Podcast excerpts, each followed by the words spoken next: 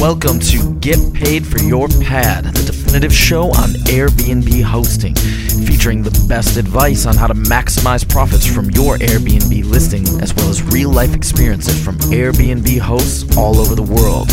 Welcome. We are your hosts, Huzefa Kapadia and Jasper Ribbers. Get paid for your pad. Get paid for your pad. Get paid for your pad. Get paid for your pad. Get paid for your pad. Get paid for your pad. Hey, what's up, everybody?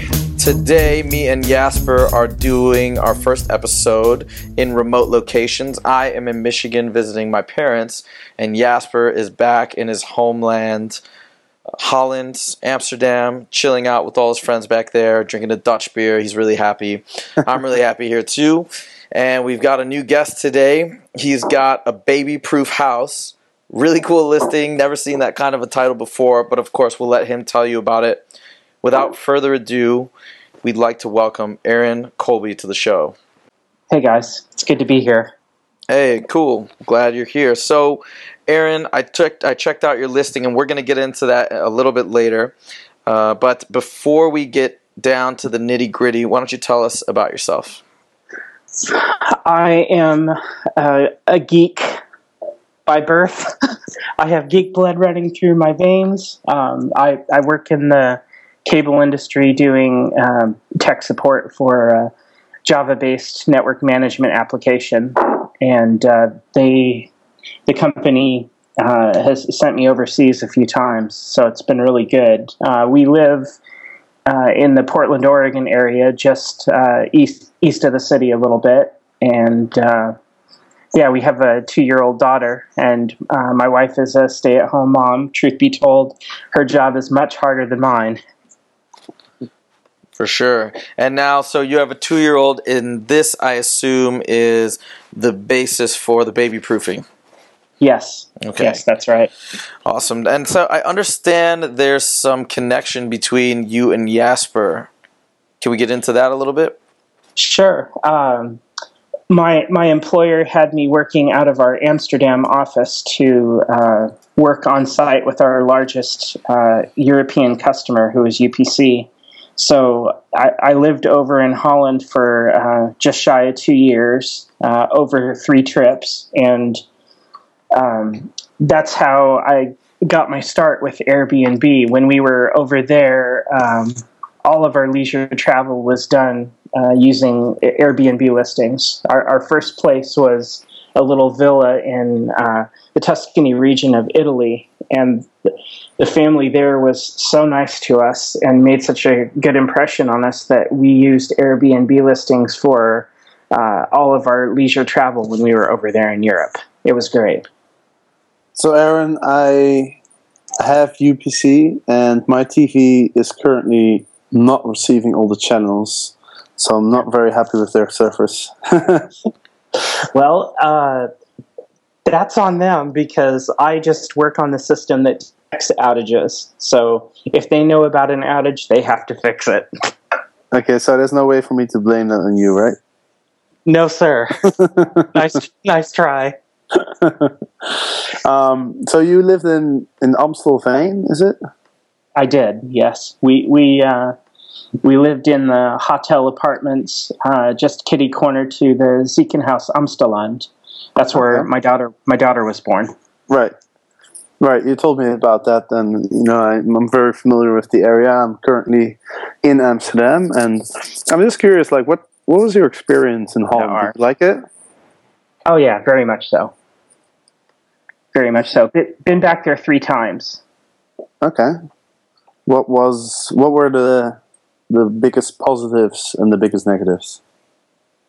Um, the biggest positives was it's a very good place to raise a family and uh, going from here where everything is so spread out you have to drive a car to there where the transit is fantastic and you can ride a bike pretty much everywhere um, it was just it was really nice um, the biggest negatives, uh, unfortunately, we, we found it very difficult to make friends with Dutch people.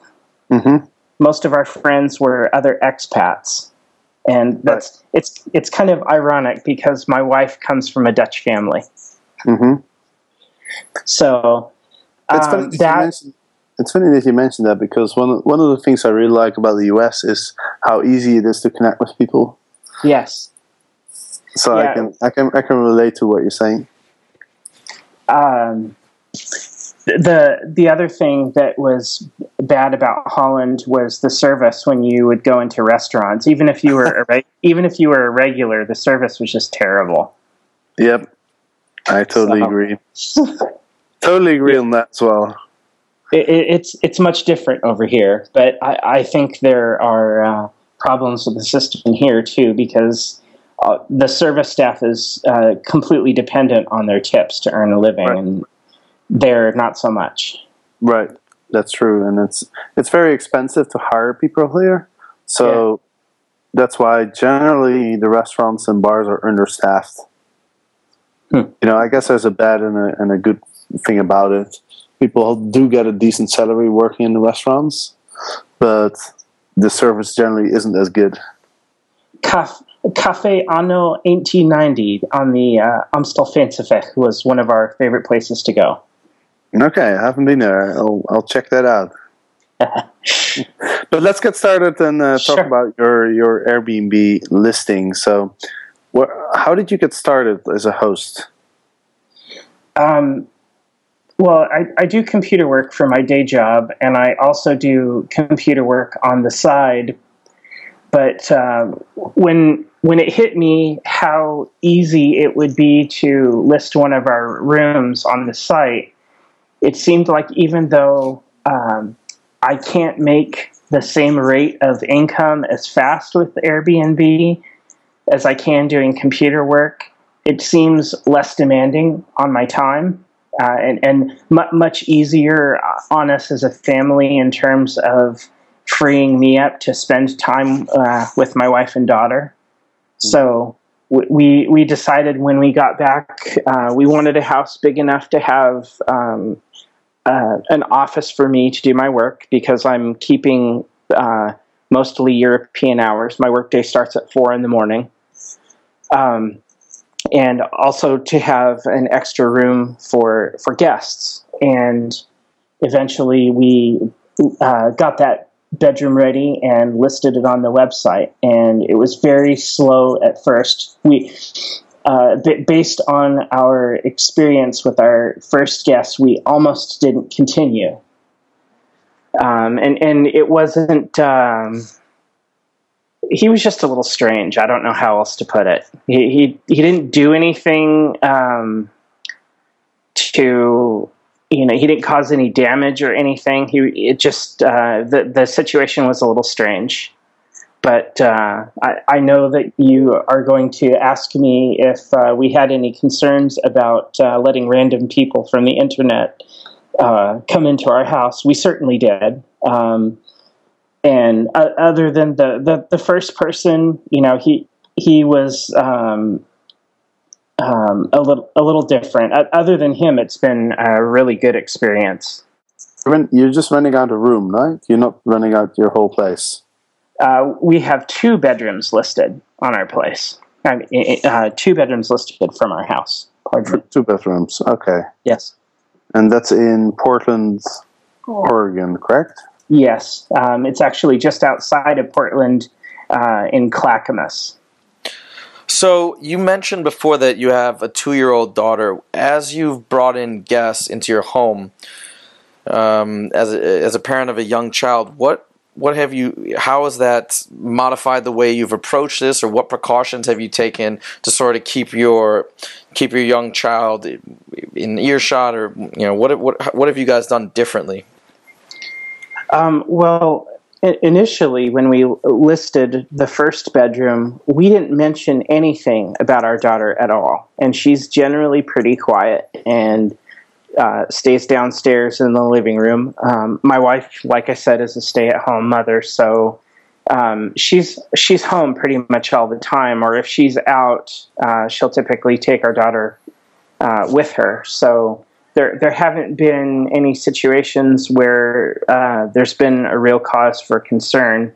Um, her bedroom is close to ours uh, upstairs. All, all the bedrooms are upstairs, and the the first Airbnb listing is at the front of the house, so it's it's uh, a distance from uh, her bedroom, and then once we listed the second bedroom on Airbnb, it's directly across the hallway from her bedroom. But you know, the, there haven't been any issues. Most of the time, the people wanting to uh, come stay with us, it's been pretty much to have a place to sleep, and uh, there hasn't been any real concern about exposure to our daughter or anything like that you know, and, and, and we haven't had any issues either. As, as a matter of fact, um, when we've extended invitations to guests to have meals with us, um, it, has been good experiences with our daughter. You know, she she will uh, engage with the guests a, a, little bit too, and and she typically wants to say hello and and uh, see them off when they go. Like uh, the the last gentleman that we had stay with us, she didn't get a chance to say goodbye to him, so she was a little upset that you know she said, "Where did he go?" and and when when they walk out the front door, sometimes she'll say, "Thank you for coming to Chloe's house." That's great. yeah. yeah. So when you so when you now now your listing clearly advertises right baby proofed house, which is really yes. cool because I haven't seen that before. Now that you've phrased it that way or marketed that way, do you notice or have you noticed an influx of parents that bring kids or younger kids to your house? Um, let's see, we had we had a, a father and daughter uh, come stay with us for a sports tournament, but that was before we changed the, the format of the listing. Um, Chip Chip Conley, the director of hospitality for Airbnb, came and did a presentation at the Portland office and one of the things that he said to the hosts was if you're trying to market your listing like your Montgomery Ward, stop it. If there's something negative about your listing or something potentially negative about your listing, put it front and center. Because what that does is it builds trust with people. It builds trust with people who want to uh, find places to stay on the site. And if you're putting all that stuff up front, then there's no illusions. You know, there's no, you're not creating a situation where they wonder if you haven't said something about your child, what else are you hiding? That's absolutely right. Another thing that we recommend in our book and on the podcast as well. So that's that's a great tip, by the way, from Chip. Another thing is too is in essence disclose whatever is there, and also uh, be honest about the surroundings and what's going on because the the the fastest path to a negative review or something something you know, getting your guest perturbed is by concealing something or misleading somebody. And then they get there and it's not what they expected. And you have to remember that these people have planned an entire trip around this booking being what they thought it was supposed to be. Right. So that's a really good point. And and um, now, with your that, that's so interesting. And then when I, I'm just very curious about the baby proofing. Can you just tell me a little bit about what does that mean? What have you baby proofed in the house to make it a fully baby proofed uh, rental unit? Uh, in that respect, it's doing things like uh, removing breakable items from places that kids can reach, making sure that they're are no uh, exposed electrical cords or glass or anything fragile that uh, kids can get into and break. And um, I'm straying a little bit from from your question, but back to how we're advertising the listing. Um, I, I'm thinking we may even change it up just a little bit more to say look, r- real life happens downstairs, so it's not immaculate because we have a two year old here and she plays with toys and they're all over the place. but upstairs, the rooms, you know, wh- where the guests stay, of course, that's immaculate. You know, and I was thinking maybe we should just say that because everybody that I've mentioned it to ahead of time, even though I haven't talked about the toys and everything in the listing, they're like, oh, no problem. It's nice to be part of your real life, you know, and not feel like I have to walk around on eggshells. So it's it's actually been rather liberating to say, yeah, this is our house. You know, we have a two year old who makes a mess, and we're not worried about keeping everything absolutely immaculate downstairs for the guests. But of course, you know, since we want the experience for the guests to be good, the, the rooms where they stay, of course, everything is very clean and, and organized. And I think that's one of the charms about Airbnb and staying with real people is that you know you know you're not staying in a in a hotel room you're staying with actual people who have a life and they you know children are part of of life Yeah. so uh, you know i i think that's that's actually one of the reasons that people like to stay at airbnb places that they get the experience being part of you know a family or just the local life or whatever it's going on Absolutely. And and I, I think I would actually in in terms of giving advice to other hosts, I would tell them to be more real about what their place is like. You know, uh, of course you're going to keep the the listing um, as clean as possible for the guests, but if you got kids, say so. You know, just just be real because absolutely I think people understand that and they appreciate that.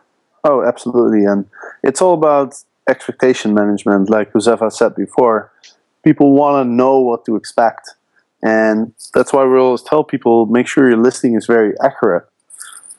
Because if you're if you're promising something that you can't deliver on, that's when people get disappointed. Right. So I think uh, I think it's really good what you're doing. Um, I think it seems like the guests are very satisfied with their experience. You have five star ratings pretty much all across the board. Um, I, I'm reading some of the reviews that you've gotten, and they seem really positive. So maybe you can tell us a little bit uh, about how do you how do you create that that perfect guest experience? Um, we we like uh, hospitality anyways. It was one of the things that I talked to my wife about before we got married. I had uh, some friends here extend hospitality to me uh, and and make me feel very welcomed and very loved, and you know, on a very big scale. There were a lot of different people that would have me over and everything, and it was such a blessing to me. I wanted to be that way to other people. So we like having friends and guests over for dinner. It was something that's just kind of grown that way in, in our marriage. So with the guests here for Airbnb, it's pretty easy because we, you know, that's how we are anyways. We strive to be welcoming to to strangers anyways. And uh, we like to engage the uh, the guests as much as they want to be engaged. You know, like we uh, our, our, last guest, she came and had dinner with us uh, one night, but the rest of the time she was pretty private and kept to herself. And you know, we kind of feel that out on a case by case basis. And the the way we'll do that is typically in, invite them uh, over for for a family meal, and uh, we we haven't had anybody turn us down yet, and it's it's just been really good. Um, that's, that's that's great. You know what you're what you just mentioned because we we do get some questions from hosts sometimes when they ask us how much interaction should I have with the guests. You know, should I should I invite them for, for meals or should I make them breakfast or should I show around, show them around town? And I think it's really important to get a feel for what the guest is looking for because some people just want to be by themselves, whereas other people want to engage with the host, right? They are looking for that experience. So I think it's it's really good that you try to get a sense for that. And uh, oh yeah, it, it it kind of reminds me of um, Rochelle Short's book, uh, where she talks about not cooking. Uh, her her book, uh, "Letting People In." I, have been following your podcast and, and um, y- your book, as well as I, have read "Letting People In," and um, you know her where she mentions that she doesn't cook for people. You know, and she says that the guests or the hosts that do good for you. That's you know your thing. I I think it's like that. You just got to play it by ear you know, and uh, get a sense for how much interaction the guest wants and just go with the flow. So, Aaron, you mentioned that you had read our book. I'd love to hear what your major takeaways were after you read it and, and thought about your listing. Um, well, reading your book uh, coincided with um, going and seeing uh, the Chip Conley presentation, and it, it, was just more confirmation that we needed to not make our listing so sterile. You know, just be, because we had uh, a, a picture of the bedroom and some pictures of the house where the house was absolutely immaculate, but it's not typically like that. We cleaned it up for the pictures and uh, I, I, think that uh, people need to be more real, more realistic, more honest and accurate in your listing because uh, I, I, think that's what's going to establish trust between the host and potential guests.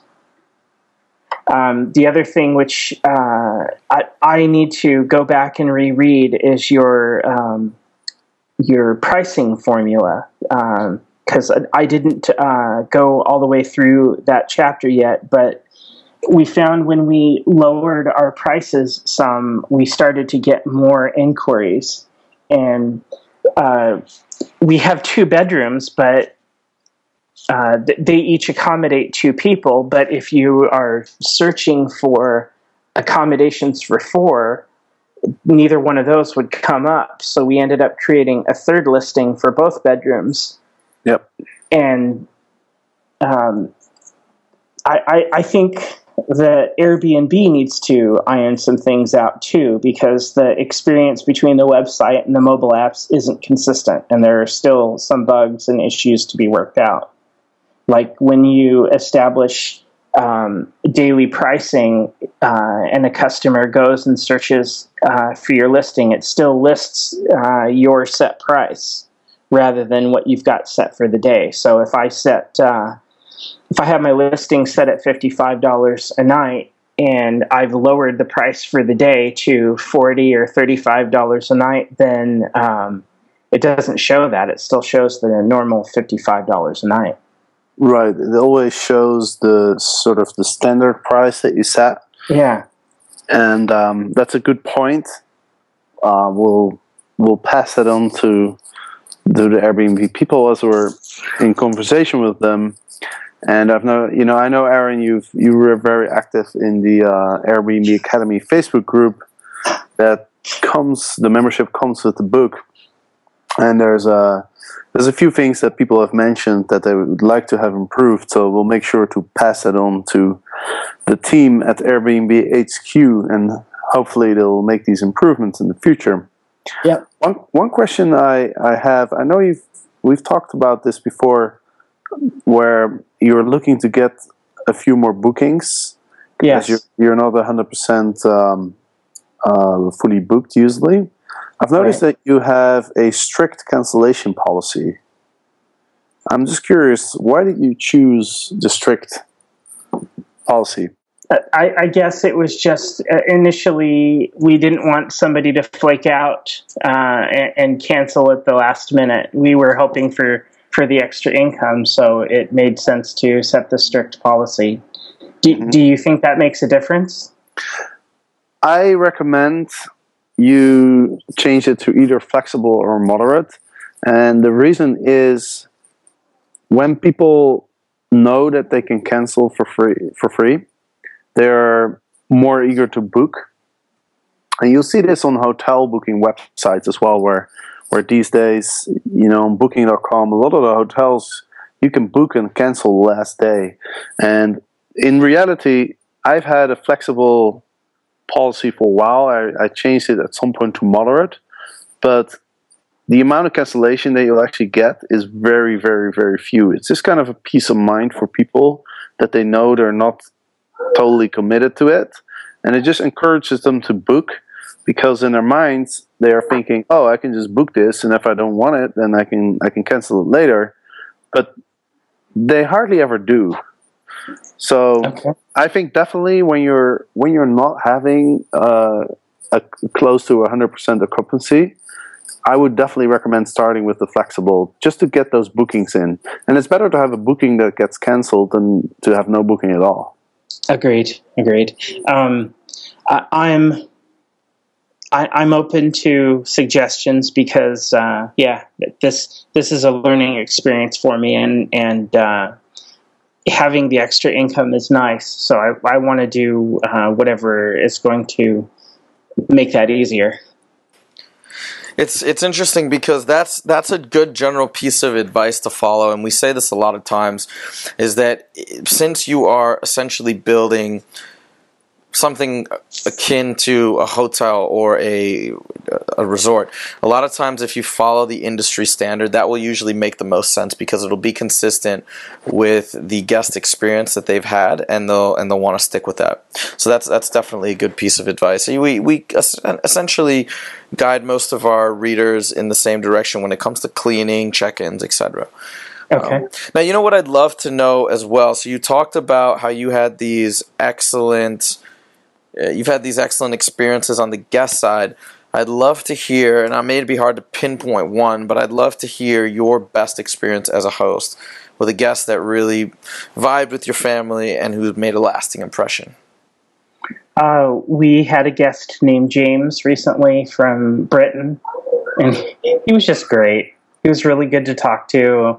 He engaged with our daughter, and, and you know, it, it was really good. He was fun, fun to spend time with and get to know, and uh, very personable and everything. And, and um, our, our, our last guest, she she was really nice to spend time with as well. We didn't get to see her as much. She was uh, m- more private. But yeah, the, the guy from Britain was definitely the most enjoyable guest so far.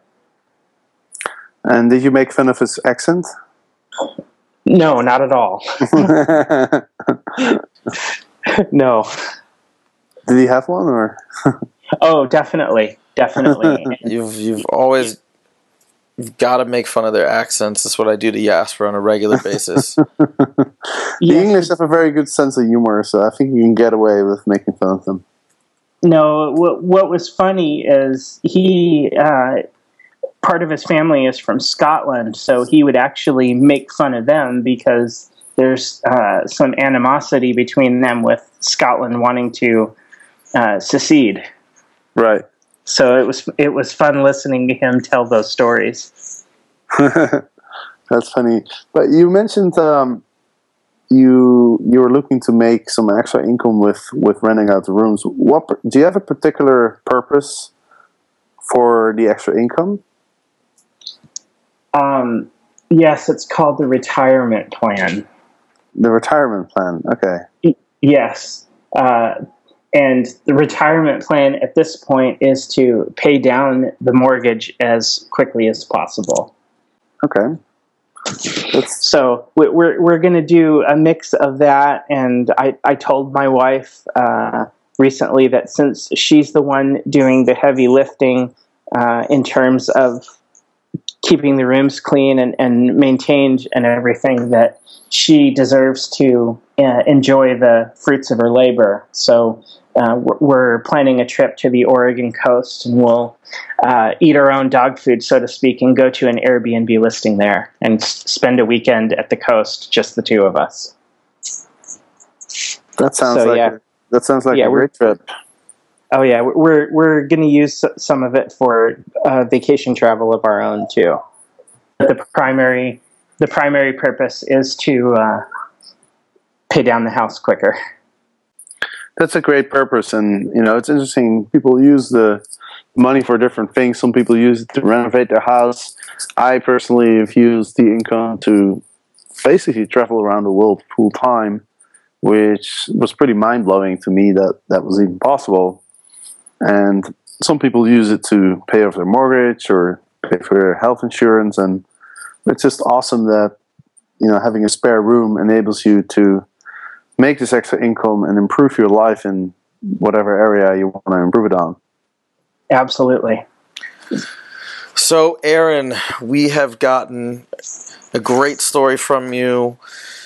We've gotten to talk about your baby proof listing, which again is so cool, such a cool title.